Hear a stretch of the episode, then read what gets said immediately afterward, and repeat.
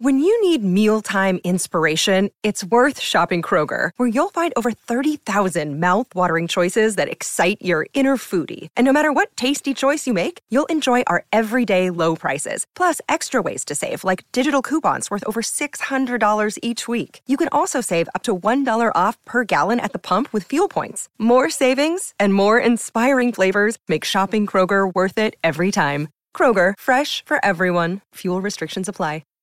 My message to the team was, I know you're hurting. Frost is like a brother to me. He gave me an opportunity to come here and coach at my alma mater, coach at the University of Nebraska. I would always love him and always appreciate him. I was always respect him. The kids would always love him. But I know they were hurting. But at the end of the day, that ball's going to kick off on Saturday. So mentally, we had to get him back and get him ready. We got 9 games left, right? As a coach, you got to stand up here and say, we're trying to win 9 games, but we're not worrying about 9 games right now. Remember, I just said what? We're worrying about this game this week. So we got to take this one at a time with these kids. We got to take this one at a time with this staff. So we're going to take 1 week at a time, and then when we get to 9, then we'll see where we're at. But this week, the most important thing right now is this week is preparing to get ready for OU. Well, you knew when the Oklahoma week was. You knew, the fans let you know, the coaches will let you know, the students will let you know. So you knew it was a big game, and you knew that, that they were going to come in, they was going to be just as talented as you, because at that time, it was OU, Nebraska, and Colorado. That was the 3 top dogs. So you knew an OU game, and you was excited because you got to play a really good football team. Welcome to the Go Big Redcast, the Husker Fan Sports Show.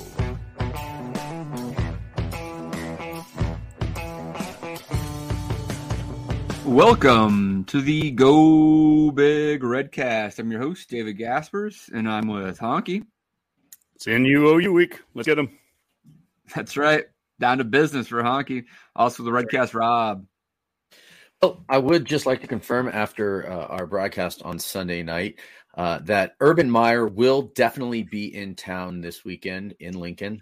I can confirm that. My sources have told me, my private jet tracking apps confirm it. So I guess, yeah, Urban Meyer to Lincoln. It's confirmed.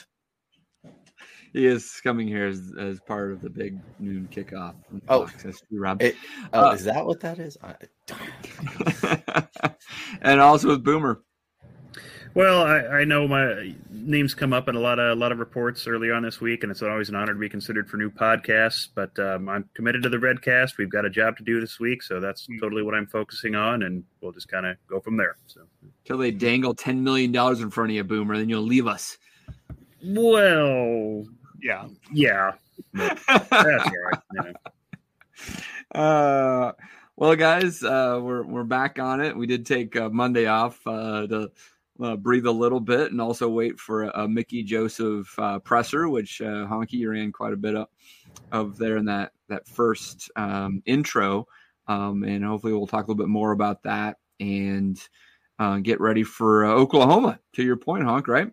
Yeah, it's weird that the Nebraska-Oklahoma game is an afterthought right now. It seems like almost, after all the change that's happened in the last few days. But yeah, we are playing the big rival that we've had for decades and decades this Saturday, and they are ranked number 6 in the country. So it really is in our best interest, and I think Coach Joseph, I've got to transition myself to saying that head coach Joseph, interim head coach. That he really wanted to start to move the focus today in the press conference to Oklahoma, and that's probably a good idea. Yeah, absolutely. I mean, there's going to be plenty of time over the next several months to talk about the coaching search, which will be ongoing, and plenty of rumors will fly, and I'm sure we'll attack those as they come. But, Honk, before we dive into discussion, do we want to talk about our sponsors? Yeah, absolutely. Well, number one is the Hail Varsity. You can go to hailvarsity.com/subscribe and use promo code REDCAST to get $10 off your subscription. And it should be of note, where we were at on Friday night during our live one, the Hail Varsity Club. If you are a Hail Varsity subscriber, you get 10% off your food and ticket, everything if you go to the Hail Varsity Club. And the food and drinks there are just outstanding. Plenty of reasons to get yourself a subscription of it, but absolutely use Redcast at promo code. Get yourself $10 off the annual subscription. Next up is Alumni Hall with the two Lincoln locations. There's Rob's photo with the Hawaiian Nebraska shirt to go downtown, 11th and P, and also South Point Pavilions right behind the Barnes & Noble. FSC Edge, Redcasters, if you're looking for a new position, a new job, a career change, check out FSC Edge. You can find their available spots at www.jobs@fsc.com. And last but not least, Mac and Smooch, custom shirt specialty items, T-shirts, koozies, the whole thing. We have the War Daddy Up one, but Rob, I think you're wearing one that Shane just made for you too, right? The We Almost Always Almost Win T-shirt. So you can find them at Smack and Smooch on Facebook and Twitter. Shane and Laura out there know it. So well, and let me just say too that if you do purchase one of these shirts and you post it on Facebook, be ready for not Boomer's mom and dad, but your Boomer mom and dad to comment about how stupid you are, about how you have a defeatist mentality, and that they absolutely hate it, because that's the feedback I've gotten from older Husker fans on Facebook. And someone like you did draw negative responses, Rob. I don't know. Yeah. I honestly, if it was one of you, it probably wouldn't. But something about my face. That's probably the truth. Probably it. Good stuff. Before we dive into tweets of the week, one last promo for the Yahoo Fantasy College Football Pick'em, the Go Big Redcast bets. Group ID 5209. Password is BetCast. I know it's already 2 weeks in, but you do can exclude your two worst weeks. So if you still want to join, you aren't really going to be penalized that much. I don't know what the tally was last week, but I'm sure it was a competitive, because the BetCast I think went 3-1 on our best bet. So each year, approximately 5,000 children are diagnosed with brain cancer. Of those children, nearly 30% will not survive, and many of those that do are left with debilitating side effects for life. We're asking you to help by tuning into the 10th annual Team Jack Foundation Radiothon presented by the Home Agency on September 29th. Become a champion for a cure for just $20 a month. Visit teamjackfoundation.org to learn more. Thank you for helping us fight for a cure. Now back to our show. All right. Honk, ready to head into the tweets of the week? Yeah, absolutely. It's been such a crazy weekend with everything that went on with Frost. For us, all four of us came together. We did a live show on Friday night at Hail Varsity Club. We did a live pregame show on the sideline. You and Boomer did, Dave. And then postgame, awesome. we did one right afterwards. And then we ended up doing a Sunday night show after Frost was fired as well. So busy 3 nights in a row. As you mentioned, we took last night off so that we could take a break, but also tonight that gave us a chance to do everything get all the video from Joseph's press conference. But this was a tweet that we posted, and it was Sunday morning right before all the Frost news came out, but it was last night was a painful end to what truly was an amazing week for the Redcast. We did our first ever live audience Friday night at the Hill Varsity Club, even had a drink there named in our honor. Then Dave and Boomer were in the press box for NUGU. Thank you, Redcast Nation, GBR. And it's not lost on us, and not to get sappy for a second, but it's not lost on us that was a really cool opportunity that was afforded to us. Redcast Nation, everyone that's following us right now, everyone that will be watching and listening to this later, it's because of you that we were able to do it. I mean, if we don't have an audience, they don't really care to have us there probably. So the audience, as good as we think we are in our heads, the audience helps out a lot. And we think we're pretty good. We do. I don't know if you can read this as well, but this was the Redcast Cooler, $8. The effin' yuzu citrus vodka, watermelon Malibu, lemon juice, lemonade, strawberry puree, sugar rim. It was. Watch your mouth there, Honky. Did I say? Yeah. This is PG, right? So, anyways, we just want to thank everyone there again with Herdat and Hail Varsity, and it was a lot of fun. Thank you everyone that showed up, and we'll keep doing this. So that's the tweets of the week. I guess. Well, Honky, before we dive into Mickey Joseph, I mean, I think we want to, there's a lot of stuff out there on media talking about the kind of demise of the Scott Frost era. And, I don't think there's a lot that we can add personally to it, but I think it is important to continue to have some closure on the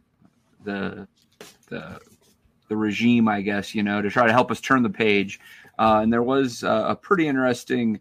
Let's see if I can play this, Honky, a video that was at Herd at Sports with Michael Severe. Let's see if we can hear what he has to say. That there's so much. If somebody really wants to write a book about this tenure, it would be, first of all, it would allow Trev to walk away and go, this is why. Because he can't talk about that stuff. Right. He can't talk about his head coach being late for practice every day. He can't talk about his head coach not making recruiting phone calls. He can't talk about, and I can talk about it, because it's over. But there's a whole bunch of stuff. There was a mess up there. It was an absolute, you had assistant coaches going to the athletic department and saying, the AD, and going, hey, this is happening. Help us. That should not happen. You should not have to have your assistant coaches complaining about your head coach because he's not doing what he what's supposed to be doing. That's an issue. And so hopefully somebody writes all that down and puts it in a little book and sells it. So that way Trev can go, it wasn't about the losses. It was about everything. Right. This guy was not, for whatever reason, committed to doing what he was supposed to do as the head coach of Nebraska. I don't know why, but he hasn't been. And I'm not just talking about this year after they forced him to make changes. I'm talking about every year he's been in here.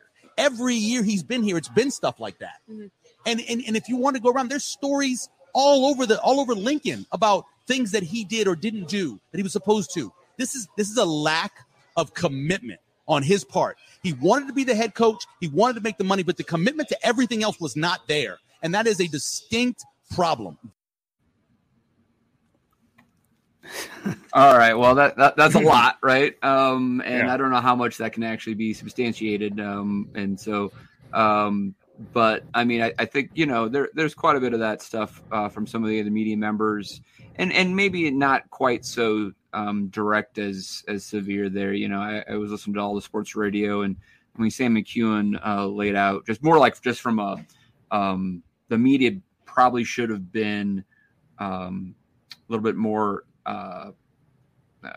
critical of the Scott Frost and his entire really his program, his staff in general at certain times, going all the way back to Maurice Washington and that whole incident where it probably wasn't handled well from many angles. But I think there's more about how we need to turn the page and find a coach that, as Trev was describing in his press conference, that loves this, not just Nebraska, but loves coaching, is a grinder and can really be committed to really seeing this as a success. Boomer, your thoughts on that? Yeah. We're just a fan podcast, so we can't confirm or deny any of the rumors or, things we've heard about. I think everyone's probably seen at least something, on the dark corners of the internet in one way or another. But there seems to be enough that there probably were issues there. And there had to be some sort of issues. Otherwise the program wouldn't have been 16-31 over the last 5 years. So it's the why. Yeah. The why is there. It's not just losses. Why were there losses? Why were there problems with, development or strength and conditioning or defense not clicking, whatever it is. And a lot of that is something kind of internal that, Travis talked about, and you need to know why these things didn't work so you know how to fix them and correct them going forward. So I think that's an important thing. We'll probably never get the full details of it all. Maybe bits and pieces will come out, but it's definitely important. Trav has to know, what went wrong and what changed. And there probably is some truth to what Sam was saying, that the media could be a little, harder on this, because I think that this kind of goes with why we sort of want a coach or somebody who's, ready to be that head coach, because there's a lot of things that are tough about being a head coach. And it's possible Frost just wasn't ready for it at this point, because he was only a head coach for 2 years at UCF, and kind of unique situation. A lot goes into being a head coach, and it can be hard. And yeah. Honky, Trev mentioned in his presser, that, I mean, there's advantages and disadvantages for the Nebraska job, but that goes for all coaching football jobs across the NCAA. And you can say that there's maybe more scrutiny upon a head coach here than a lot of other places. We have more media than almost anywhere else, especially per capita, no doubt about that. But at the same time, there can be advantages, right? But I think there's a coach out there that is going to welcome that challenge. Yeah, we talked about it a week ago with how to fan. Should you boo or should you not boo? Well, booing at the very least meant that people still cared, right? That was the comparison against UCLA, that they just don't show up. They're not in the stands. That's one way that people can speak too, is with their silence. That's fans. When it comes to media, yeah, the media, that there's going to be plenty of it here. There's going to be a lot of demands of media on you. Mickey is obviously going to be learning about that all week in his new role as interim head coach. Part of any time that there's a coaching change is the inevitable media dump. And that's kind of exactly what, we're starting to see here.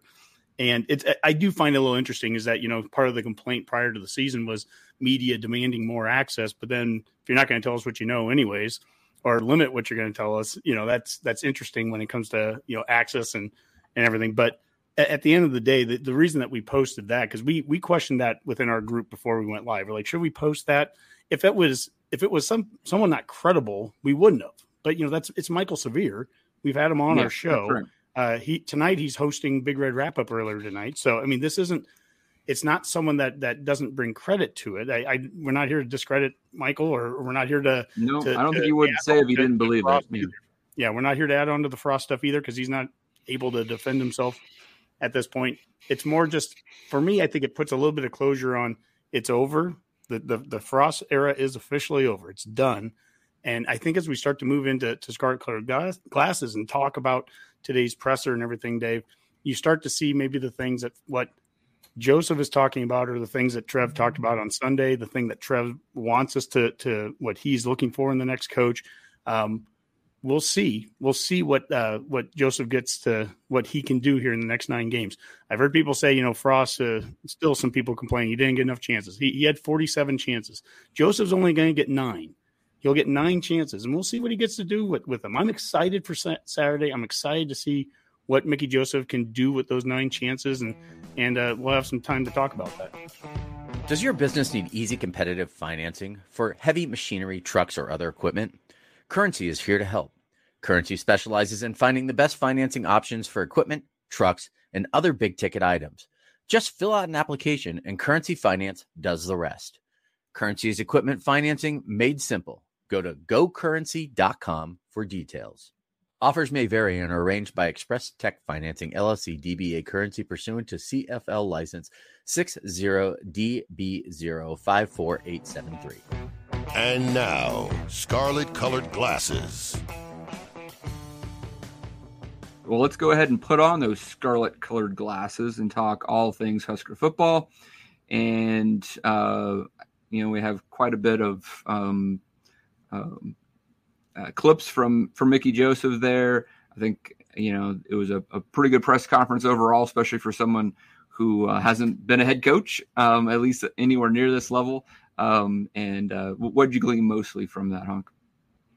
Well, what I really was impressed with was it wasn't perfect at the beginning. He stumbled on a few words, and we could get really critiquing. I could bring out the Toastmaster in me and, count the ums and ahs, but the reality is that's not what's important. And that's don't do that to me on this show. I have too many ums and ahs. Oh, Jesus. I when I re-listen to myself, I'm like, oh no, there's certain things I say over and over again. But it's not about that. And Trev made it not about that on Sunday. Trev said it doesn't matter who wins the press conference. Now, for what it's worth, I think Joseph kind of did win the press conference too. He started to move and shift the focus to Oklahoma. He answered all the questions about the defense that was asked. He talked about his chances and what he needs to do to win it. He gave praise to Frost where he needed to. It was there's a lot of things that were hit on here. First, I want to kind of like focus on this first part here where he talked about his chance, but a little bit of what his chance is with the head coaching role, and we'll go from there. I think when you accept the interim job as a head coach, I think that's the opportunity that you're working for, is to become the head coach. But we understand what goes along with this profession. It's wins and losses, and that's what it's going to depend on. There is such a no-nonsense to him, and this isn't brand new. We were saying this back in January when he was first brought on. All offseason, he would call people out that he was coaching if they needed it. He wasn't afraid to do that. And one thing for certain that's kind of happened over the course of the last 4 years is that there were definitely excuses for when things didn't go right, or there was always some reason why it didn't go right. And I think at the very least here, I mean, I'm not saying we're going to go out and win every game or win any games coming out of here, but I think we're going to get what Mickey is thinking during it. I mean, he's going to tell you his thoughts, and it's going to be pretty unfiltered. I'm pretty sure for that. Yeah, absolutely. I mean, and that could be refreshing. We'll see, maybe that will, I think it will land a lot better if we can win some games. Right. Mm-hmm. Well, and there's changes that need to be made to win games. I don't think we can just simply say, hey, we just take Frost out, put Mickey in his place, and all of a sudden we're winning football games. No, I mean, there's fundamental changes, some things that have to happen. Real quick here, this is one that Mickey talked about with the practice schedule that they're going to change up. The practice schedule, just the off day. The off day is now going to be on Mondays. We'll bring them in on Sundays. But everything else will stay the same. I was driving by there this morning, and they were practicing in the morning. And you get to think about that. It's like they can't really, just from, class schedules and everything, Frost has always been a morning practice person. Well, even if Mickey today said, nope, I want to go in the afternoon, I want to go at 3:30 like we used to back in the 80s, it's not like he can make that change. You've got schedules, right? And students. There's class schedules in particular. Class schedules and labs and all that. Student athletes are still a thing, right? So, yeah, it's still – that still means something. So you can't just do that to him. But what he can do, and this limited amount of changes that he can make this quickly, they're going from having the off day being Sunday, and then they would practice on Monday. Now they're going to come in on Sunday, and they'll have Monday essentially off there. So I don't know what to make out of that from an immediate standpoint. We beat Oklahoma. I'm not sure I can, everyone in the country, everyone's going to start taking Monday off then, but I'll start taking Monday off. Why not? That's right. It's a good idea. Hey, Rob, you back? Yeah. Sorry. All that talk about Scott Frost and his personal life and all that other crap bored me so much. I turned off my internet. Well, we're glad you're back, and we have turned the page talking about Oklahoma and Mickey Joseph. So I think you'll like that. Oh, well, absolutely, because 58-24 Huskers, Joseph goes 9-0 to end the season. Is that what we're saying? There's the Redcast Rob that we all know and love. The Kool-Aid is being drunk. Honk, what other video do you want to hit on here? There's so much out of this presser.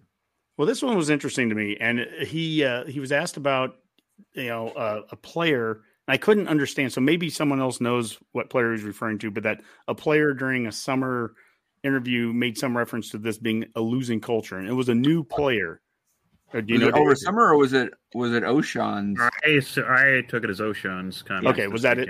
So that leaving on Sunday, he got quoted as saying that it seems like it's a losing culture. So it's a losing culture, and so they kind of asked Mickey about that, and I thought he had a really interesting answer here. We haven't been winning here, okay, but I wouldn't say it's a losing culture, because a losing culture is kids that don't come to work. Now these kids don't play in a lot of tight games. I don't think they've ever been blown out. They're playing a lot of tight games. So now we got to figure out how to get them over the hump, and then I got to do a better job with the players before they go to interviews and make comments like that. I really like that. I love that. That was the quote of the presser for me almost. I don't know. Mm-hmm. Yeah, I mean the point that. You can argue. I mean, look, we were 16-31 or whatever it was. So I don't know if it's a losing culture, but we had a lot of losses. But to his point, they're close. So many of them were close. I mean that, and we have to find a way to get over whatever that gap is in each individual game, because it is a different gap each time. It's a different inch that we seem to have to keep getting over. But at the same token, we also don't say that in the press conference, and that's him taking control over that team and saying, "Look, this is how we're going to do it moving forward. And this is how we're going to talk moving forward."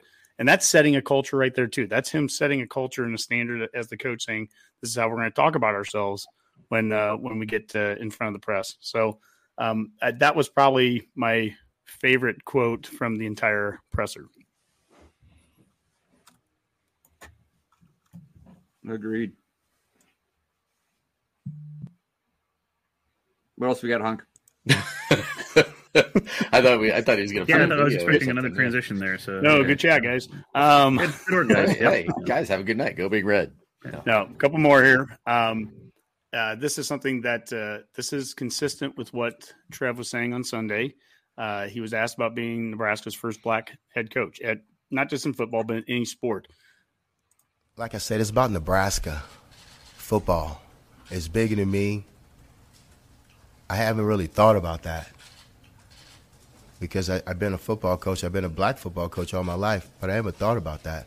I'm more concerned about the boys and getting the boys ready to play on Saturday. It's bigger than me. He's never thought about that. Didn't even dawn on him because he's busy doing the job, but also that this job, it's bigger than him, bigger than the individual. And that was something that Trev came out right away and said on Sunday when announcing the firing of Frost, was that this program is bigger than any one individual. And that counts for Trev too. I mean, this is bigger than Trev. This is bigger than any one person. And I guess, again, without trying to create narratives and everything, you know, Mickey's answering a question there honestly, but he's also simply just, he keeps pulling it back to, this is not about him. This is about the program. This is about Oklahoma this weekend.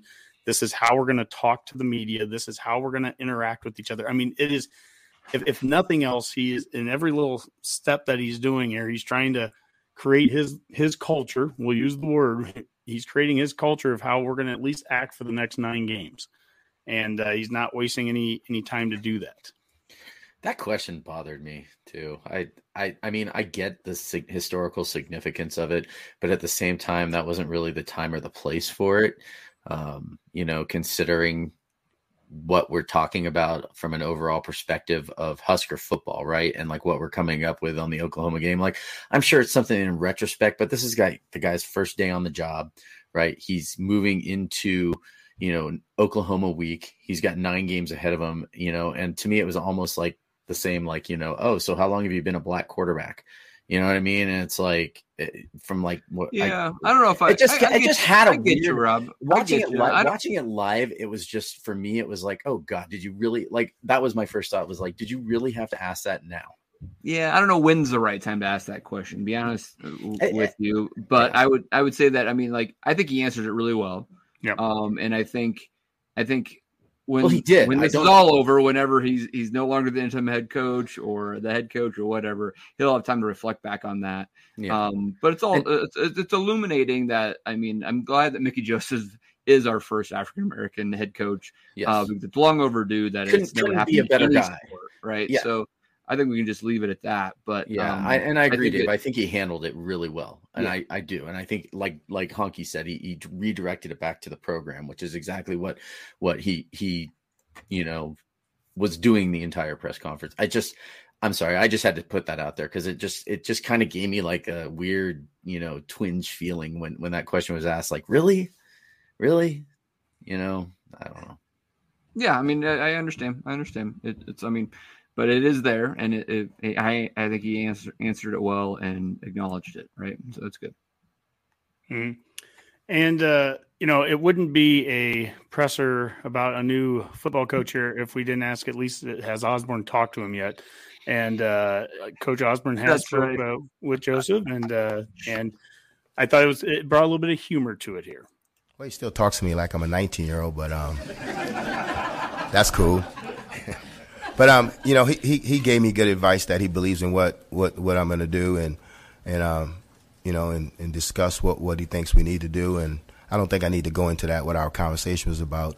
But he still believes in Nebraska football, and you know and he's still a wise guy. He's really wise. His wisdom is still there. So it's good. It was good to talk to him yesterday, and I'll do that weekly with him.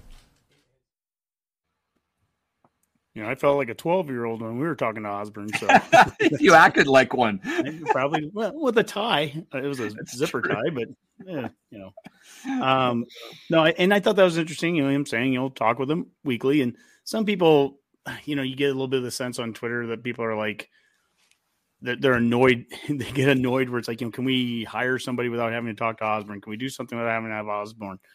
I have no issue with this, but we have, one of the greatest coaches of all time living right here in the city, and he still likes to be involved. And all these people, whether it was Frost or it's Mickey now, or it's Trev as the AD, all of them played for coach. I think it's good to get someone that has a perspective that is so unique, and that is what he has. I mean, you know, he was the coach here for so long. He was an athletic director here. He was on the inaugural college football playoff committee, you know, picking them. I mean, this is somebody that has a lot of football knowledge and football experience. And just like Trev said, when he's talking about looking for the next head coach, he's going to talk to a lot of people. He's going to use his football connections and football experience, because you're going to learn a lot by talking to people that know a lot of football. And so I think that's a really wise move from Mickey to want to talk to coach and to talk to him even on a weekly basis, like he said.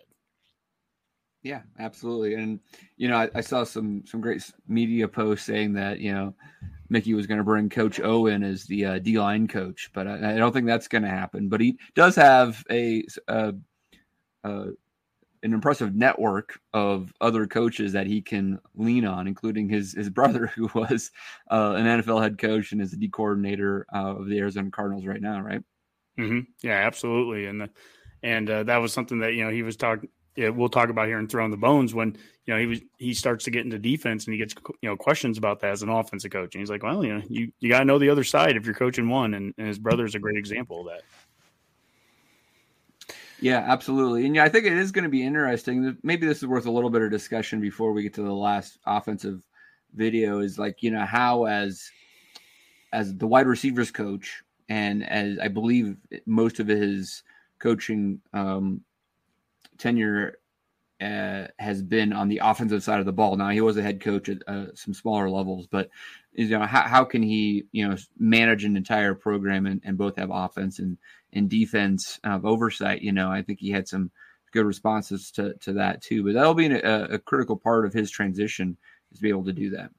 Well, I also found it interesting too, because he did say he talks to his brother and his cousin every single day. Right. And you know, those guys are giving him some input on, like, you know, hey, here's maybe a tweak or two that you can throw into this defense to do this. And, you know, and that could be a reason for a couple of, just like, I won't say coaching changes, but coaching movements that he made right there. Like, you know, today, right? Like saying, okay, because you need two guys back here in the backfield, safeties and corners, right? Like, that's because those are two different sets of eyes that are watching the field. So you need two different perspectives.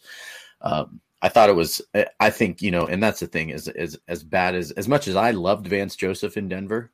Very funny, right? Yeah, I know. I think I'm hilarious. Well, you know, I think he's always been known as a great defensive mind, and it'll be interesting to see if any of that knowledge that he gives to Mickey bleeds over onto the field. That's right. Alumni Hall. They just opened up a sweet new shop in downtown Lincoln. I believe it took over one of the other shops. What shop was that, Honky? It was Husker headquarters. They also have one at 56 and Highway 2.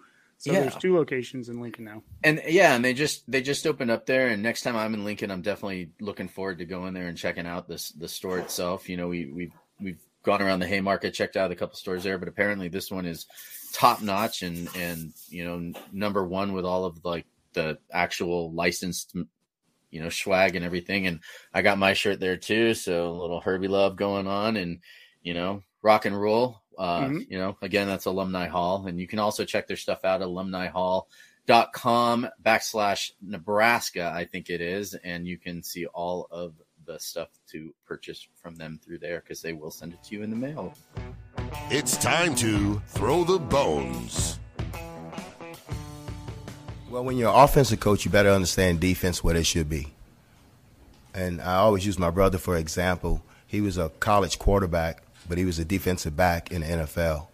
He was a college quarterback. Now he's a DC in the NFL. So you got to know what's going on the other side of the ball. You know where they should be. It's football, guys. It's either 4 down or 3 down. It's either 2 high or 1 high. It's 4 down Simple. Or 2 down, 3 high or 1 high, yeah. So yeah, Honk, I mean, what do you think about that answer, I guess. And I think he's right. It's football, right? Well, some of it's really simplifying things right now. And what I saw all 3 weeks of the season, I see a defense. It's not void of talent, and I don't even think it's void of effort. They looked lost. They looked lost the whole night against Georgia Southern. They looked lost when Northwestern has a guy going wide open down the field and they're completing the pass on us. They just look lost at times. And that's coaching. And when it comes to coaching, it's about simplifying things. Then let's not make this harder than it is. Let's not make this rocket science. It's about 4 down and 3 down. It's about 2 high and 1 high. It's how do you simplify things? They're going to do some, and he hit on two things in this. He hit on gap integrity and he hit on how to improve tackling. Tackling is something we have been talking about all season so far. This is before I play it. I don't know. Here, I'm just going to throw it out to you, Dave. How would you improve tackling? Practice it. Well, here you go. Well, I thought they tackled good today. I think that when they have the opportunity to do it, I think they do it well. We just got, it's something that it's muscle memory. Sometimes you got to do a lot to get it done. Tackling's not easy. I think what happens when I talk to my brother, he says what happens when he gets college defensive backs, one, they don't process real well because they play nothing but man. And two, they don't tackle real well. So when we say we had to address the tackling issue, you can't attack it. You can't attack the tackling issue without tackling, and that's what we did. I mean, this sound. Oh gosh, I feel like I'm back in my youth football coaching days. I can't believe we're having to have this conversation. But you can't get better at tackling without tackling. And yes, and. I know that football has changed, and I get beat up on social media sometimes with some people where I say, take the green jersey off the quarterback every once in a while. No, that's how it's played today. You got to do it that way. You can't have this much contact. And the NCAA, to those people's point, the NCAA has taken away some of the contact. They've taken away some of the two-a-days and all those things. But at the end of the day, my goodness, you have to tackle. If you don't tackle in practice, then it's going to always show up when you get to the game. It always will. And it's also going to show up with your offensive guys not getting tackled. The best way to break tackles is to get, is to have to actually do it. And I didn't get to be at practices, so I don't see every single thing that they've done, but I think it's a telling tale that Mickey has made that point right away to say that they're focusing on that. So, how to improve tackling. Let's simplify things. Let's just, if nothing else, against Oklahoma, can we become better tacklers? That's one thing. The next thing is gap integrity. We saw that the whole night against Georgia Southern. They were just, from alignment to just, two guys sometimes going to the same gap, sometimes no one going to a gap. It's something that he addressed here today as well. Well, I think, anytime they have long runs, it's gap integrity. You got to be in your gap.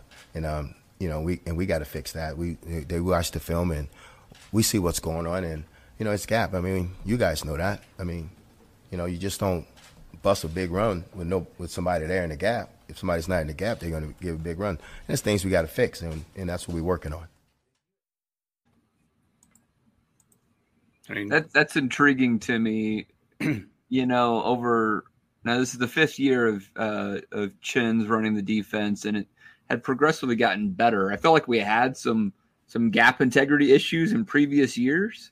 Mm-hmm. And then last year, everything seemed to be really good. And maybe that's because we had a bunch of super seniors and some NFL draft picks on that side of the ball that really had been in the system for a long time and knew what they're doing. And now we have some younger guys, but it's also, it does feel like, this 3-4 or 4-3 conversation. And I know we were talking about this a little bit on Sunday, Honk, about, there's four guys on the line and maybe one of them doesn't have his hand on the ground or not. I don't know. But after that, there seems to be two linebackers and then the nickel and then your safeties and corners. It feels a little bit different than what we had been running at times when we had a more of a true nose tackle to be able to play some 3-4, But it should be interesting to see how they can improve on this and improve it quickly, because it felt like last year's squad, which had a lot of experience, was pretty good at cap integrity,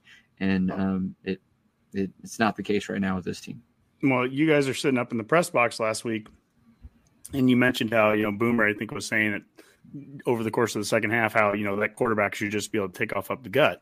Well, you know, I saw, you know, sitting in the game and sitting in row 12, I don't get some of the right angles. And so I saw it the next day. There were times where we lined up and we'd have two down linemen or two tackles, but they'd be outside the guards, heads up on the tackle, maybe even outside shading the tackle. And there's no one in between except for one linebacker. And in those settings, just from an alignment standpoint, you're just begging for something right up the gut. Now, to your point, Dave, a year ago when we were in a true three, you almost always had Damian Daniels right there on the center. Even if there was no one within 5 feet of him on each side, it doesn't matter. You at least had him in the middle. There's some immovable kind of piece that they were going to have to focus on. But, I mean, my goodness, there are times that it felt like we just got spread out beyond belief there. Kind of looked like a Pelini defense almost. Yeah, you know, running the dollar. And I was like, yeah, we're begging for them to that. Well, and that's also part of when I've talked about our running style, which our attack on running the game back on week one and week two, where we're not going to line up in double tights. We're not going to line up in full house backfields like Iowa and Minnesota and Wisconsin do. But then if you're going to do that, then you've got to be able to do things to spread teams out or have the mobile quarterback to do it. Whatever it is, something has to give. You have to stretch them horizontally or stretch them vertically. And certainly what Georgia Southern seemed to do was stretch us horizontally. I mean, my goodness, there were times our defense just looked completely we were not in position numbers-wise to make plays in the middle of the field, and that's where they were hitting us. Yeah, there was a few moments, you know, I was sitting in the south stands there. Great, you know, they were good enough tickets. I could see the whole field. Sometimes the ball got further away, but there was a couple times where they were coming at us, right? Georgia Southern had the ball coming towards our end zone, and my wife does not know football at all. She literally couldn't care less about being there. She was just there with me, having a good time, a nice weekend with me. And there was a couple times where she, like, it's so simple sometimes when you hear it. She's just like, how come they didn't put anybody there to tackle that guy? like there was never anybody there. He just like ran to that spot, and that's there may be some staff openings. Yeah, and she's like maybe if they put a guy there and he could tackle him, and it was just like so simple. And I'm like, yeah, thanks, Rach, love you, babe. Like, but yeah. She had a point, didn't she? She had a great point, and she's not wrong. No, she's not. And she's like, why do they look so confused? Like there was times where like guys were running around. She's like, oh, they're not ready yet. Don't hike it. Don't let them hike it. They're not ready yet. Like she literally said that too at one point. I think the confusion thing is important. And the confusion thing, and this is something that Mickey addressed, is that they're going to go with two defensive back coaches here. And especially when you are, I mean, we talked about this before the season, Dave, you know, were we focusing enough over the offseason on the fact that we lost our two safeties and we lost Cam Taylor-Britt, but the two safeties that had so many starts. And the idea was that, you know, we're probably not going to be too affected until we get to playing probably Oklahoma this week. There weren't too many teams on the schedule that would maybe take that much advantage of it. But at the end of the day, it hasn't even been about the opponent at this point. They've looked absolutely lost. And so again, Let's focus on what can we fix in a short period of time, and this is what Mickey did.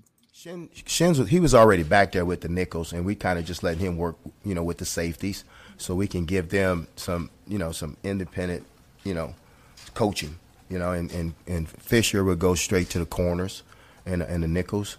But you know, if you look around the country, everybody in the country has two DB coaches because there's two different positions, safeties and corners. If you look at the NFL, they got two DB coaches. We were the only one in the country, I think, had one DB coach. Fish has two eyes. You got four guys back there. You can't see all of that. So it makes sense to have a coach back there with the safeties, and usually it's the coordinator, and that's why we decided to put Shin in. He agreed because we got to do what's going to help us get better. You know, in Shin's last year, he was the guy working with the Nick. He was working with JoJo. That was kind of his – that was Shin's position to work with. Yeah. But it was interesting to hear Mickey talking about how, you know, nobody has only one DB's coach. I didn't realize that. Now, of all things, Bill Bush has been a safeties coach many times before. In fact, I believe he was safeties coach and special teams coordinator when he was at Nebraska. So, you know, it wouldn't have been out of the realm to think that he could be assisting there too. But it's just that no matter what, they want to get more eyes into the backfield. And I think to Kurt's question earlier, that's one of the biggest changes from a coaching standpoint, what they're going to do, at least, you know, starting off right away this week. And so hopefully, you know, these are immediate changes that the idea is that we can see a fairly quick turnaround. You can't go out and get, you know, 50 free agents. We're not going to be able to flip the roster, you know, none of those things. You're not really going to be able to flip a scheme a lot, but what are the things that you can do to get a team to play faster and gap integrity, tackle better, and just a little more individual attention at some positions that are still young, that can help. Yeah. We're not the only school that, you know, still had that one guy running the entire secondary. It does seem to be a trend that people are splitting that up, the safeties and corners a lot more. You know, I took a quick look at the Big Ten, like Ohio State, Wisconsin, Minnesota. They all split that up. Some teams keep it under one guy, like Iowa. They must put that savings towards offense. So, you know, not well for them. So, but yeah, it does seem to be the trend in modern coaching to kind of split that position up, and maybe rightfully so, you know, because they are kind of different positions, and they probably do need some individual attention, especially as pass-happy as teams are these days. Did I hear that correctly, that Fisher will have the nickel now, though? Is that right? Did I hear that right? I think nickel and corners is what he will have. Interesting. So, Boomer, what do you – I mean, when we were walking away from the game, I mean, it was – the question was like – and this is even before the change – is like, how are you going to fix that defense, right? I mean, it's just like, what can you do to make a change there? What are you looking for against Oklahoma? We're not looking for miracles here. I think to Honky's point, hopefully maybe this is incremental improvement over the next month or two. But, I mean, what would be one sign you would say, like, point to and say, hey, that was a step in the right direction next week?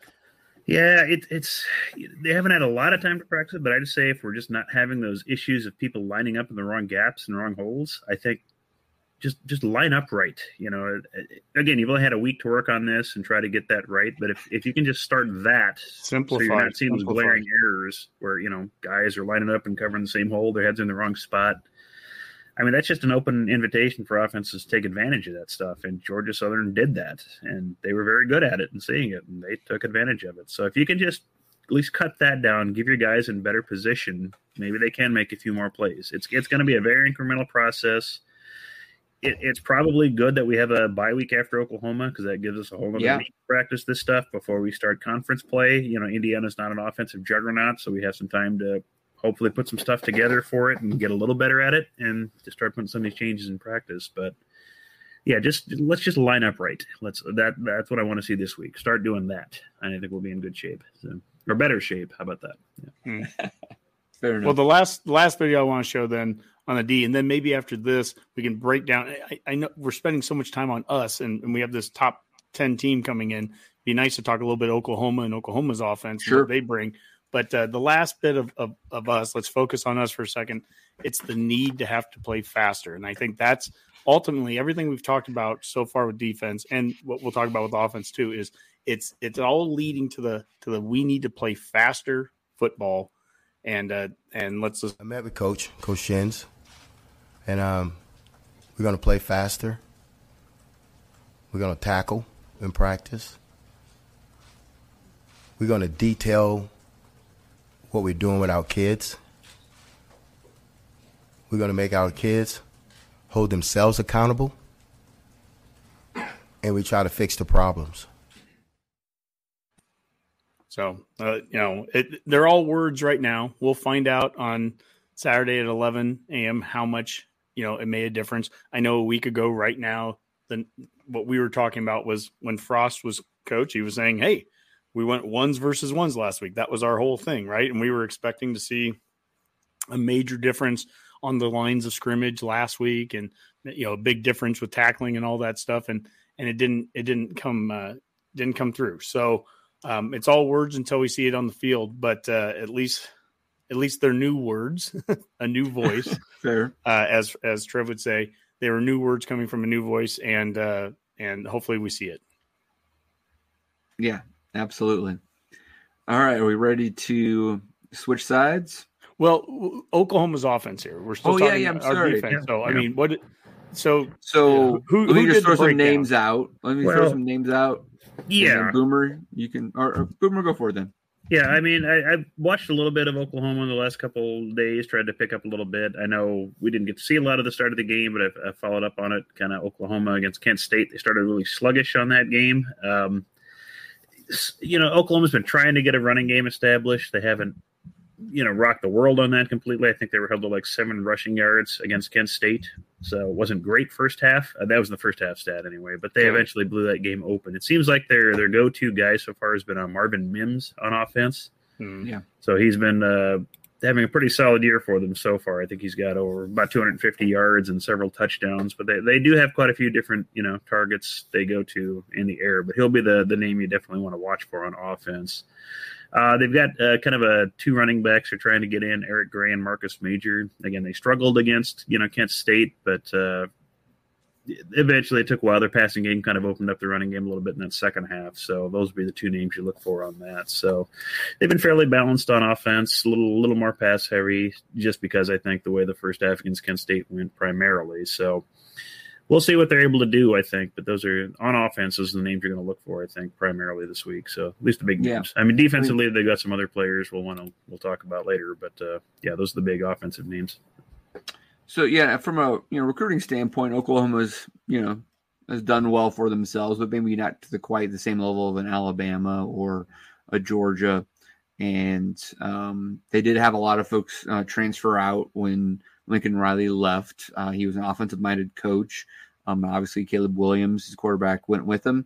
But Dylan Gabriel, a UCF quarterback who was there after Frost was there, is now there. And he can do quite a bit with both his arm and legs. Eric Gray, Boomer, you mentioned him. He was a transfer in from Tennessee when Tennessee went through a coaching change and is a pretty highly regarded running back from a recruiting perspective. So, I mean, Oklahoma definitely has weapons, but I mean, Boomer's right. Marvin Mims is the guy that you got to be a little worried about, especially with what that secondary has looked like. Yeah, it seems like from looking at a lot of the stats from their games too, that they seem to have like some pretty quick scoring capabilities. The time of possession in both their games is basically they're right around 20 minutes of possession compared to like 38, 39 minutes for the opposing team.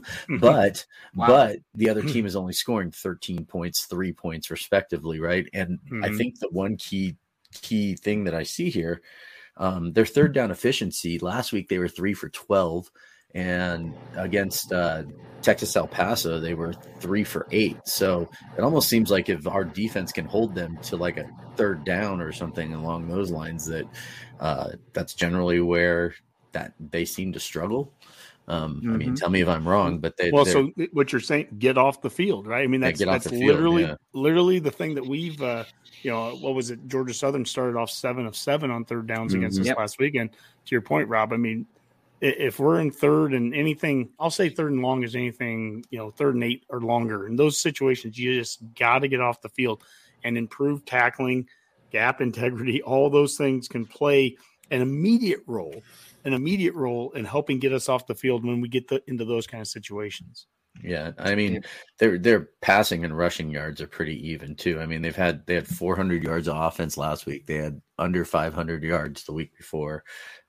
Pretty much almost split down the middle for all intents and purposes as far as run pass go. So it's kind of it'll be an interesting to kind of see how they play that against us, especially after what Georgia Southern did to us on the passing front. Of course, they did run off some pretty good runs too. So with 600 yards of offense, you're going to get quite a bit of both, but I would say a note just from a coaching staff perspective. The OC is Jeff Lebby, who was at Ole Miss the last couple of years under Lane Kiffin.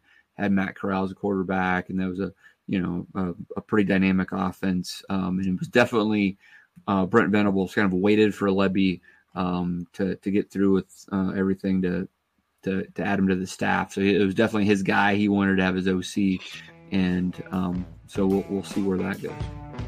Hey, Redcasters, I know the economy's been tough, and are you looking for a fantastic opportunity to work for a rapidly growing company that also enjoys the benefits earned with having a competitive, stable history of over 20 years? What is FSC Edge? A leading technology innovator serving governmental agencies, expert services, helping worldwide patent offices meet strict processing and publishing timelines while delivering exceptional quality. And they support some of the world's largest patent offices throughout the United States and Europe. You can work with fun people with great attitudes, learn about patents. You're not on the phone. You're not customer facing. You can dress just like me right now in your Husker tank top and your Go Big Redcast hat. And you can work in a new environment with over $2 million in improvements. Job also comes with excellent benefits. Go check out available jobs today at www.jobs@fsc.com. And now, Scoring Explosion, the offensive breakdown. I don't think Dave will probably talk as long on offense because there wasn't as much discussed today on it. But ironic. Ironic. There wasn't, offensive. Maybe it's because they didn't look so bad last week compared to the defense. I had a lot that I liked that I saw on Saturday. I mean, that offense beats Northwestern, I think, Yeah. The QB was mobile. He ran around a little bit, but there's a nice mix of the run and the pass there, and they rolled out the QBs, and we had double tights at times, and I mean, it was more imaginative, to use the Frost term. It was a more imaginative offense, and that clearly wasn't the issue last weekend. God, how good is Grant? Can we just praise that boy some more? I swear to God, man, that kid, he's just so much fun to watch. What was his carries and yards last week? He had, of course you asked that now, right as my computer. I mean, AJ Allen looked pretty good too. I'll fill in the space here while someone looks that up. Because overall we had a pretty good run game, and you're right, Rob. I mean, offensively, just having an actual running back, it's been a long time, So yeah, really. Well, I'm looking at Grant here, and he has 27 carries, 138 yards, and a touchdown. So 27 carries. Yeah, 27. Right? Yeah, 27 carries, 138. He has 428. Yeah, go ahead. Yeah, it's 428 rushing yards so far through 3 games.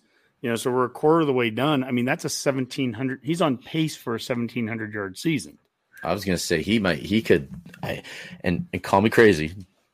But I mean, I'll call you crazy, Rob. Don't worry about that. I know, but there's a chance. Like realistically, I was looking at those numbers, Honky, and as the offense really does start to roll here, there's a good chance he might go for 2,000 yards this season.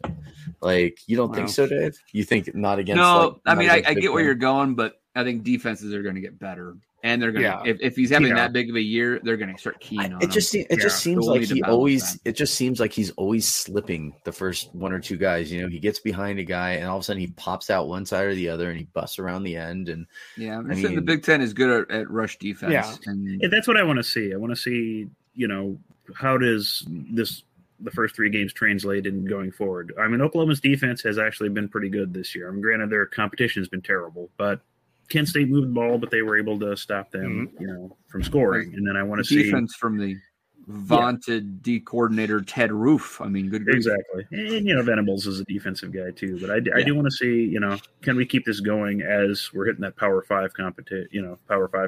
And I think it seems like he can, just from what we've seen. But that'll be the key to the season going forward. Yeah, but who would I be if I can't make some kind of an inane prediction that never comes true? I mean, you wouldn't be Redcast Rob, really. That's right. That's very true. I don't think that he's going to nail it. I don't think that he will keep on that pace. Let me be very clear there. He's on pace right now for a 1,700 yard season, but he only has to go through Oklahoma and 8 more Big Ten teams. So we'll see what that is. I mean, but I definitely think he's on pace if he stays healthy, obviously, and we all pray for that. He's certainly on pace to become a 1,000-yard back, and that is something that we haven't had a lot of lately, and that'd be a very good step in the right direction. One thing on offense here, too, that was noted today, offensive analyst Mike Cassano, he has been promoted to the position of wide receivers coach, Coach Kaz, as they call him there. He came with Frost from UCF, so he was with Frost for the last 7 years, and has been an analyst here for the last 4. So he'll be taking over the wide receiver position for Mickey. Mickey said he was still going to be involved with that position in some capacity, but at the end of the day, you know, he's the head coach now and he can't do all that.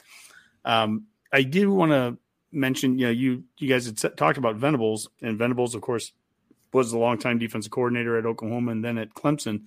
Mickey brought that up today here just about how he has gone up against Venables when he was at Clemson. So they do have some familiarity with each other. Venables is a really good coach. I went against him when he was at Clemson. He's a really good defensive coordinator. Now he's a head coach. So I know, you know, some of the things that they was doing on defense, they're going to do when they're at Clemson. So we understand that. But it's a big opportunity for the players, and I think they're excited. You know, think of how excited Casey Thompson is. I mean, here's a guy that, you know, we talked about it all offseason. Casey Thompson had a great game last year against Oklahoma in the Red River Shootout, and it just their defense let them down. You know, and all offseason we were talking about, imagine what the black shirts could do, and you know, not to let them down, and that combo of Casey really hitting it and the defense. Well, hopefully that's what we start seeing now this week. But Casey, I know, is excited to play against his dad's alma mater coming in here. So that will be a lot of fun there. What do we know about Oklahoma's defense, Boomer? Yeah, like I said, they'd had a pretty solid first couple of weeks here. Again, the talent wasn't great, but they have played really well, basically not allowing hardly any points, really. And, you know, it's like they're playing Iowa every week, so it's pretty impressive on that end. Names you really want to watch for, they've got a linebacker, Danny Stutzman. I know he got hyped up a lot. He's a sophomore, but he really is kind of playing up to the hype. He's got, like, I think this last week he had 12 tackles, 4 for loss, a sack. You know, he graded really high. Billy Bowman's another guy in the secondary you're going to want to watch for. He had a, you know, a lot of interceptions so far this year. He's a name you'll want to look for. So there are names. Their defense seems to be good, which is something we didn't always expect from that kind of Big 12 Oklahoma type team. We're probably used to the Big 12 being, you know, just who cares about defense type thing. Let's score 65 and hope that counts. But Oklahoma seems like they've shifted that a little bit so far this season. Again, they haven't played anyone, you know, resembling a Power 5 team, or, you know, so this will be their first real test of the season too, to see how stout that defense really is. So that's one of the fascinating matchups of this weekend, and what I'm excited to watch for. So. You know, offensively, and I think Rob hit on this earlier, he talked about time of possession. When we played Oklahoma last year, I went down to the game, and I was there in 2008, the first year of Pelini, when we were down like 35-0 at the end of the first quarter. And, well, I think we all were there, other than Rob. But anyways, doesn't matter. We were down like 35-0. And to get down 35-0, granted, one of them was a pick six. But other than that, that meant that Oklahoma had to have 4 possessions in the first quarter to get to 35. So last year, when I'm in the stands, and all I was doing was just watching the clock. That was really the thing I was more intrigued with. And it took them about 7 minutes to get down the field, and they had to convert some 3rd and longs and things. But they scored a touchdown. Martinez gets on the field. Of course, we jump off sides a couple times before we get our first snap, you know, the usual. But we struggle, you know, we figure out a way to get down the field. It takes about 7 minutes. We kick a field goal. We make it. That was a shocker. And with about a minute left, Oklahoma's getting the ball for the second time, and we're down 7-3. And all I could say, I mean, it's very early in the game, but I'm like, that's a win. That's a win for us. We are playing the style of game that we want to play against them, which was a very disciplined, of all things, disciplined, run heavy, move the clock, you know, a Big Ten style of kind of game that Frost employed. Can Whipple do that? Or does he? What style of game do you want to? What style of game do you think we want to play this weekend? I mean, like you're saying, like a shootout versus, you know. Yeah, I mean, we are protected. Our offense seems to be very shootout oriented. We may not have a choice. Yeah, I mean, do we need to turn this into like a classic Big 12 style game? Is that what we need to do? I would be in favor of. I think the time of possession is going to be very important. I think that we need to take as much time off. We have been very successful this year in finishing drives with touchdowns. I got to give the offense a lot of credit there. We haven't been settling for a lot of field goals, but it wouldn't kill me at all to see a bunch of 5-, 6-, and 7-minute drives. I think that would be really important because as we've seen, Oklahoma doesn't take a lot of time and doesn't need a lot of time to score touchdowns and score points. So the less time they have the ball, the better. Are we situated to do that? I mean, we've seen that in a lot of our drives. We tend to move pretty quickly. We move up tempo. And that was part of the problems, you know, in the game with Georgia Southern, we left them too much time in our last scoring drive. You know, we move the ball so quickly and we score. Yeah. Is that what we're meant to be? I don't know. So. And for scoring touchdowns, we're scoring touchdowns. But philosophy at this point, I don't know. So, yeah, Dave, you're. Yeah, no, I see where Boomer's going there. I mean, I think if we can establish a run game versus Oklahoma, that's going to be a big deal, right? So, I mean, we can, you know, take our shots. And then, Boomer, to your point, that last drive, I mean, I don't think we needed to take that shot to Marcus Washington. That ended up, after review, getting us down to the 1. I think we could have been running the ball and drained off another minute and a half, and that we might have had a completely different result in that game if we didn't give them 4 minutes to score, right? We had to do one or the other. We ended up actually putting it right where they had enough time to score but didn't give us anything back, right? So I think, you know, I mean, if we're going to take that approach and try to save our defense a little bit, I mean, we got to commit to the run game and then execute it. And if we can do that, that's amazing, but we may have to throw the ball at some point. Dave, I think you have a really interesting perspective here. We had a former Husker head coach from back in the day that was up in the press box, and you were able to sit close enough to him. You could just hear him talking about, and he talked about it was George Darlington, and he teaches a football class and has over the years and stuff. And he just kind of was talking about the timing, like, you know, everything you just said there. I mean, when you got to the end, it's like, well, this team's not going to stop them, so you better have this much time left, and if you don't, you're going to run out. Yeah, exactly right. I mean, George Darlington knows more football. He's forgotten more than we will ever learn, right? Yep. And I mean, he was like, you know, they either need to let Georgia Southern score right away, or they should have, you know, taken more time off the clock while we had the ball, right? And we did the exact opposite. We gave them 4 minutes, I think. To 3 or 4 minutes to drive down there, and they gave us 36 seconds back, right? If we had a minute 36, we might have had plenty of time to get in much better field goal range. And if we only gave them 2 minutes, they maybe would have had a completely different set of plays. They would have had to run because they wouldn't have had as much time to execute their 2-minute drills. If we had a minute 36, there's a good chance that we scored the touchdown. I mean, the way that we're moving. Truth, huh? And just we might have scored it in 36 seconds, and they'd have had a minute to score. There you go. This could have gone on all night. Yeah. It never ends. But, you know, to your point, Dave, that one throw that was to Washington that came down to the 1-yard line, and it's a great throw. It's a great catch. It was right in front of me. And I mean, heaven forbid. I mean, I don't want to, like, come back negative on the team for making a play. I mean, they made a great play. It's just more it is that thing of, this is going to be a game where I think we're going to be better off with fewer possessions than more. I think just knowing our defense right now, I don't want to see them on the field more times than I have to. And if our offense can chew up 8 minutes, on the clock, I mean, literally that's what North Dakota did to us. That's what Northwestern wants to do to us. And everyone said that we're more talented than those teams. Well, then fine. I'll agree that Oklahoma's more talented than us. So let's not give them the ball more times than they need it. Yep, that's right. Well, I think that probably does the offense pretty good here. I'm going to take off, do my parting shot, but then let you guys do the betcast. I just want to say here for, you know, it was a crazy Sunday, obviously, at Memorial Stadium with Coach Frost being let go. But they also had a Husker Heroes event. They do it every year annually. Alex, my son, he has autism. That is one of the reasons, or that's why he's, you know, welcome there, I guess, to Husker Heroes each year.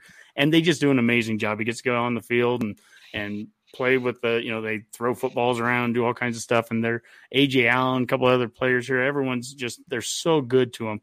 So anyways, I posted that. Seriously, thank you all. I know there was a lot going on today, obviously. Really appreciate you all taking time out for this event. Alex loved it. He had a good time with it. And so, you know, even in a hard time like that, a hard day like that, it was a proud moment for me to be a Husker fan. So go Big Red. I'm going to let you guys go. Go Betcast. The Betcast Picks of the Week. All right, guys, we are on to the Betcast segment of the show. And one last plug for the Go Big Redcast bets. If you haven't joined, join right now. It's going to be highly competitive all year long, and that is indicative of how the BetCast turned out last week with our best bets.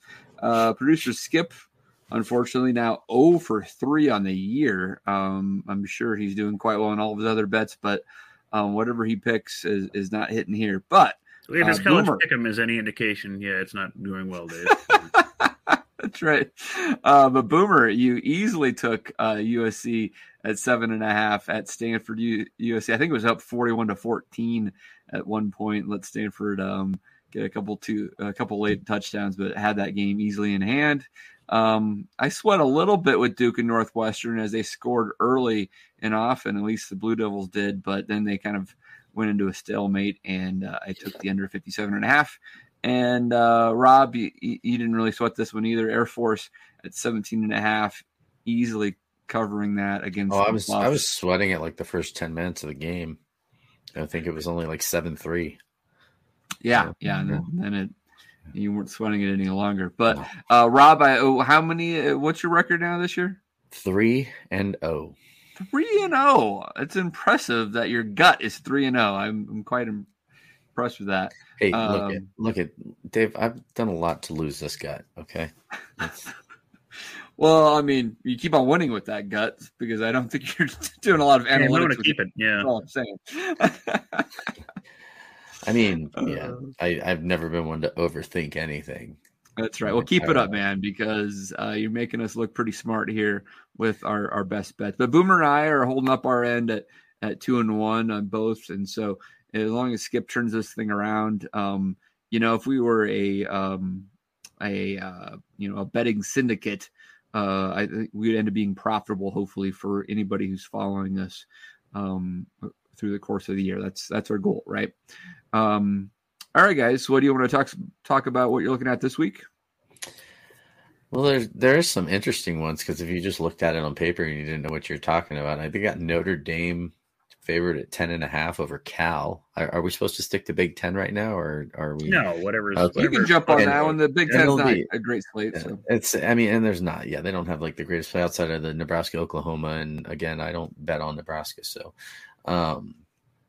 that's an interesting one. Just because Cal is, it's only a 10.5 point spread. It almost feels like that's a gimme for Notre Dame. The over-under is 41, but I mean, Notre Dame hasn't looked all that great either so far. And so. Rob, are you aware that Notre Dame's starting quarterback, Travis Buckner, is out?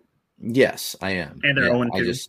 Yes, I do know they're 0-2. That's why it's just kind of like you look at it and you think like 10, like that's what I'm saying. On paper, you look at it and you think, oh, that would be a really good bet. But thank you for bringing up the points that I was going to bring up that like 10.5 seems, iffy, and the over-under is 41.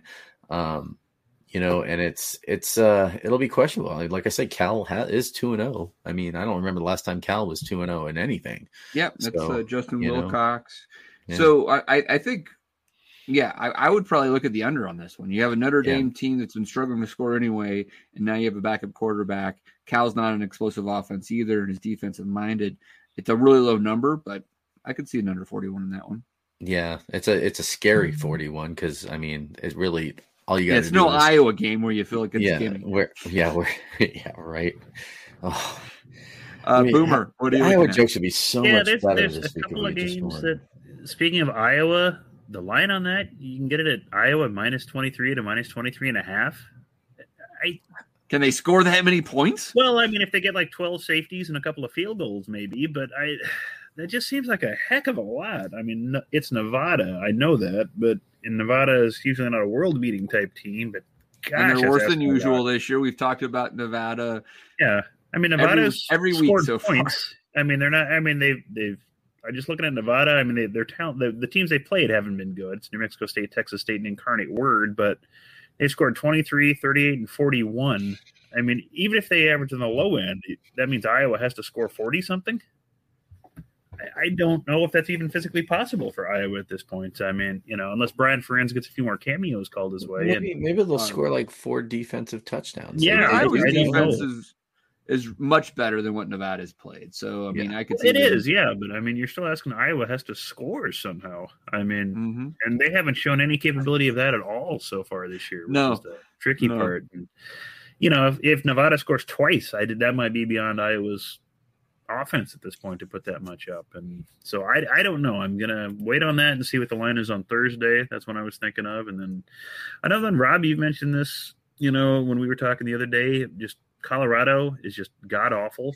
Yeah. Yep. And they've got Minnesota this week, who's looked really sharp in their first two games. And they Minnesota I think blanked them last year. Minnesota beat the Tar Heels. Probably take that over 46.5 on this one, but that spread 27.5. I mean, that spreads like that scare me. Anything over a spread over 20 always scares me. Yeah, I think personally as a better, like yeah. I just, you know, I mean, 27.5. It's under a key number, obviously of 28. 28, yeah.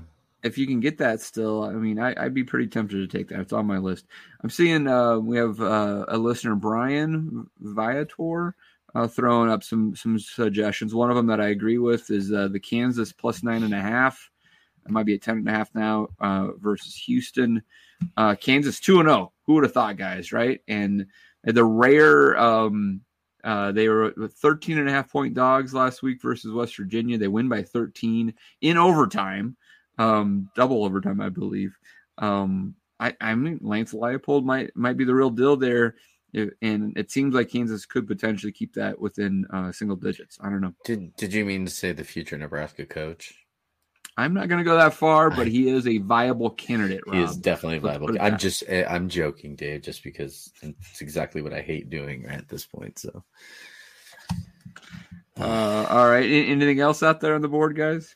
Well, another one Brian brought up, and I was thinking of riding again. They paid off nicely last week. USC, I think they were at minus 12 with Fresno. USC's putting up a lot of points. Their offense seems to be rolled pretty nicely, so that's another one I'm going to kind of keep an eye on. Well, so that we may just go with them again this week. If you want a good kick to the gut, the over/under on the Georgia Southern University on the UAB game is 54.5, and UAB is actually an 11.5 point favorite in that game. Is there something we're missing on that? I was trying to figure that out. A win against them. That's what we're missing, a win against them. It'll be intriguing to watch that. I mean, to your point, Boomer, I guess, just looking at our game, you'd think that would go over at least. Yeah. And it seems like Georgia Southern could be very competitive in that game. I don't know if they can keep this up. And it's very different to have a big shot at a Power 5 team and then have to go play a UAB in a completely different atmosphere. But Georgia Southern is obviously a playoff team this year. Certainly, of course, top 5 at least. So, yeah. Mm-hmm. They're going to be the Cincinnati of this year. A couple of them that are my potential ticket. Looking at the under 50 at San Diego State and Utah. Could see that. San Diego State mucks up games and slows everything down. And I think Utah's pretty good, but I think they'll just be looking to try to win that by double digits and get out of town without much of an issue. So that could be interesting. I saw that Michigan State is a dog to Washington. Is that right, guys? You guys see that? They are correct. Yeah. Yeah, I don't know. Michigan State looks pretty good. They haven't played anybody yet, but I don't know much about Kellen DeBoer and that Washington Huskies quite yet. But I guess I'm going to have to do a little research more on that one because that was surprising. Yeah, it's 3.5 point spread on that one. Over under is 56.5. It's at Washington. I mean, is that why? Like, I have no idea because both these teams. I mean, Michigan State 2-0. You know, they're number 11 and they're a dog at Washington. I don't get it. You're right. Like it's doesn't add up, right? Yeah, I think it doesn't. Up there. Yeah, something. Is there somebody like a key player that's out that anyone knows about, or is there that I don't know? You know, another one I thought about. It's like a cigar won't light in the humid conditions of Seattle. I don't. Yeah, or battle of teams I don't trust. You've got Purdue and Syracuse this week. It's basically a pick 'em. I mean, you get that -1. Yeah, and it's a night game. Starts at 5:30. You know, so plenty of rest during the day. I don't know. Like, are they planning on like letting Michigan State go out to the bars the night before or something? Rob, we had turned over to a different game already. Sorry. Yeah, we're at Purdue Syracuse, Rob. So yeah. Oh, Syracuse. Different time zone, so we're all right. Well. Yeah. So I'm rooting for Purdue, obviously, because that's a big win for the Big Ten West if Purdue can knock that off. And Syracuse looked pretty good against Louisville in the first game of the year. So that's interesting. A couple of Big Ten games, and maybe we'll get out of here. That also is intriguing. Indiana is favored by 6.5 versus Western Kentucky. I don't know if Indiana deserves to be favored against anybody, but sure, I guess I'll think about that one a little bit. And I lost my bet last week with Michigan. I took the over 50, and they were over 50. It was 42-0 at half versus Hawaii. But, of course, it was the backdoor cover, and Hawaii scores late. It's 56-10 instead of 56-3, and I lose that bet. But I may ride and just have a different approach. They're playing another horrible team. Michigan has, like, the easiest start to the season, and they're playing Connecticut, which is awful. We talk about runways, and you could launch a couple 747s off of the start of the schedule. Yeah, this is 47.5, I think, is the spread. I don't know about that, but the over is 57.5. It's at 60 right now. Now it's at 60. You could have got it earlier. You could have got it just yesterday at 57.5, and that's pretty attractive. I got that, actually. And, of course, to our betcasters, just so you know, we don't make our picks until Thursday afternoon, Thursday evening. Our best bets, I should say, until the numbers have pretty much settled down at that point. So, while we're talking about this now, just, keep an eye on the numbers here. Don't take our word for a lot of the things that we say now, because those numbers can change. That was a good PSA, Rob. Thank you. Thank you. All right, guys. Anything else on the board you want to talk about? I will say the line has moved in the Nebraska-Oklahoma game a lot more towards Nebraska's favor from what it was. It's 11.5. You can get a 10.5 few sites at the moment. Actually, on the Pick Center on our what do you call it? The chalk on ESPN actually has that at 11. Mm-hmm. Even 11. No, not 11. That's interesting. Half. Yeah, and that changed while we were sitting here. Actually, half a point. So they must be listening to the show and understand it's going to be a shootout. That's what it is. Sure. I just assume everyone listens, Dave. It's just do. That's you don't need to do that. We are now official Huskers. We're now official Huskers media. I'm surprised we're not listening to the media guide. Influence is the question. All right, let's get out of here, guys. Rob, what do you have for me? Parting shots. Well, parting shot. I just want to say, you know what? Keep your heads up, Huskers. Let's not worry about what's going to happen at the end of the season. Let's just worry about this next game coming up on Saturday, because that is the most important game of the season. And then after that, it'll be a bye week. And then Indiana will be the most important game of the season. And just one game at a time, that's all we're going to do. Coach Joseph is our guy right now, and that's the only person we need to worry about supporting as coach for the Huskers at this time. Go Big Red. Sounds like you listen to that presser pretty closely, Rob. Good points. All right, Boomer, get me out of here. Similar kind of talk to Rob there. I think the big advantage to having made the move that we did and letting the coach go is now there's no pressure on this team for the rest of the season. We don't have to have that cloud hanging over it. And all these games are essentially with house money. It's just go out there, play, have fun. You're not trying to save somebody's career. You're not trying to keep a fan base, happy. Just go out, play games. And as fans, you can just kind of go out and enjoy them and just enjoy it for the game it is and not have to worry about all the little infighting and everything else that we were doing. And that'll be great. And so kind of brought a little bit of relief, I think, to everyone and brought some enjoyment back to the season. So just go out, have fun. It's Oklahoma week. Let's do that. And don't forget the Oklahoma-Nebraska history from the Go Big Redcast we did with Mike Babcock. So yes, absolutely. I was just going to promo that. I'm sure we'll have some mentions of that in our Twitter and Facebook feeds. But definitely go check out that really awesome show that you guys did with Mike Babcock a few months ago on the Oklahoma series. 2 hours of just a deep dive on Oklahoma, Nebraska, all the way back as far as you can go. So well worth the listen. Definitely going to get you hyped for the game and should be a lot of fun. All right, guys, for now, let's call that a Go Big Redcast. Go Big Red.